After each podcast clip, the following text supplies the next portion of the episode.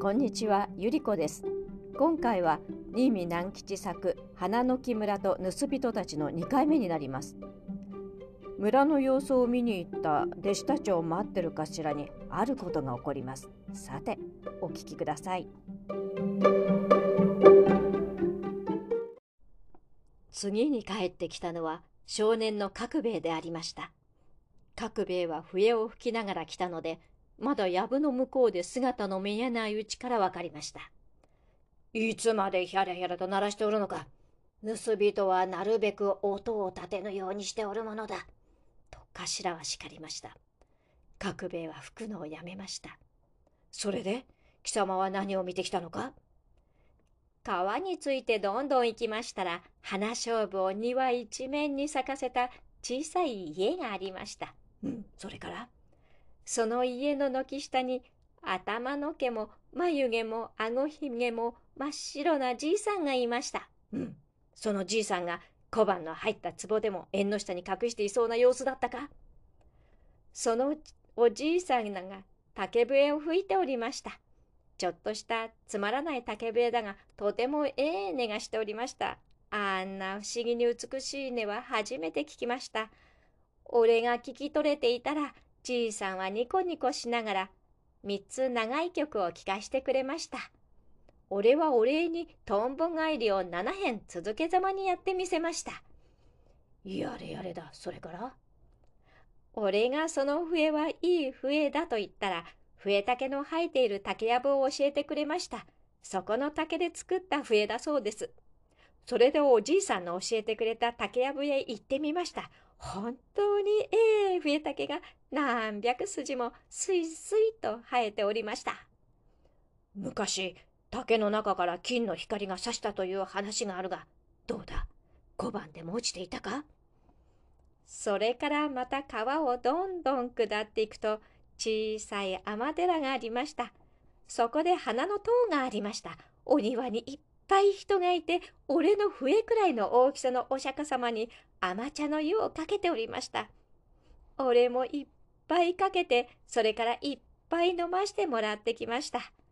茶碗があるなら頭にも持ってきてあげれましたのに。やれやれ。なんという罪のねえ盗人だ。そういう人混みの中では人の懐やたもとに気をつけるものだ。どん豆が、もういっぺん貴様もやり直してこい。その笛はここへ置いていけ。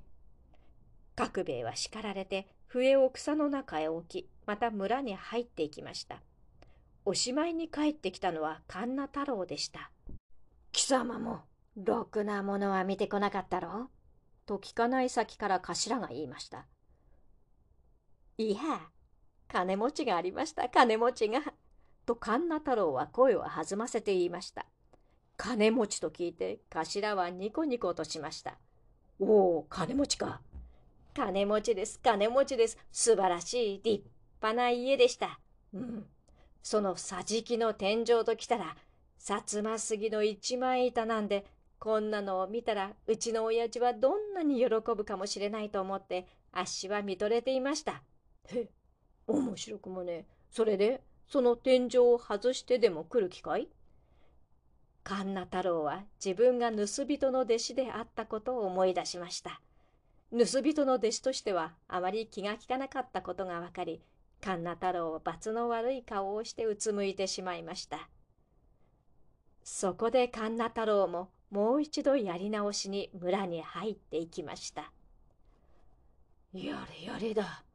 と一人になった頭は草の中へ仰向けにひっくり返って言いました。盗人の頭というのも案外楽な商売ではないで。突然、盗人だ盗人だそらやっちまえという大勢の子供の声がしました。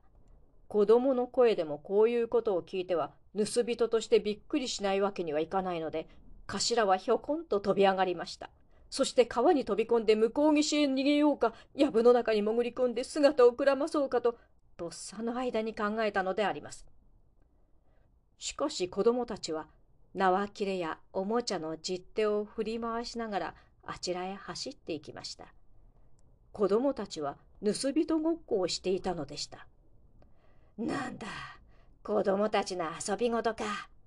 と頭は張り合いが抜けて言いました。遊び事にしても、盗人ごっことは良くない遊びだ。今時の子供はろくなことをしなくなった。あれじゃ先が思いやられる。自分が盗人のくせに、頭はそんな独り言を言いながら、また草の中に寝転がろうとしたのでありました。その時後ろから、おじさんと声をかけられました。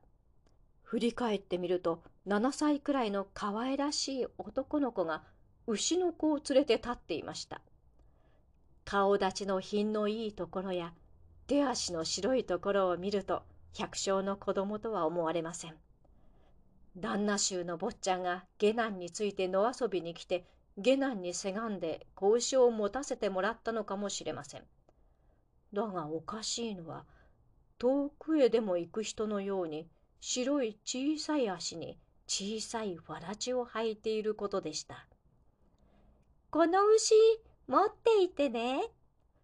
頭が何も言わない先に子供はそう言ってついとそばに来て赤い手綱を頭の手に預けました。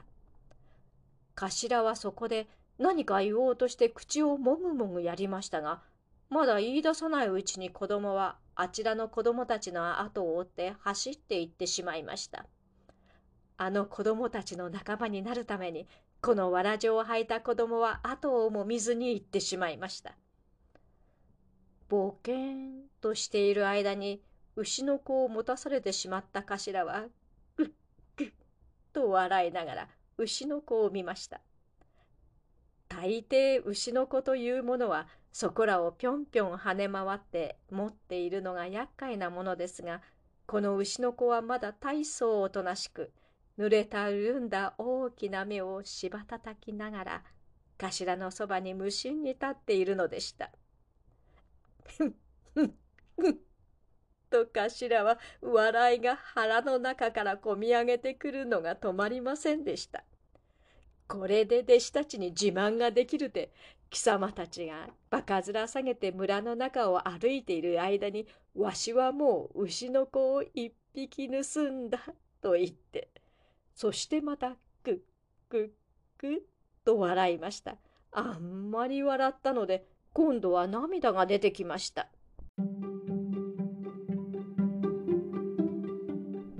牛の子を預けられた頭はこの後どうするでしょうね。では失礼します。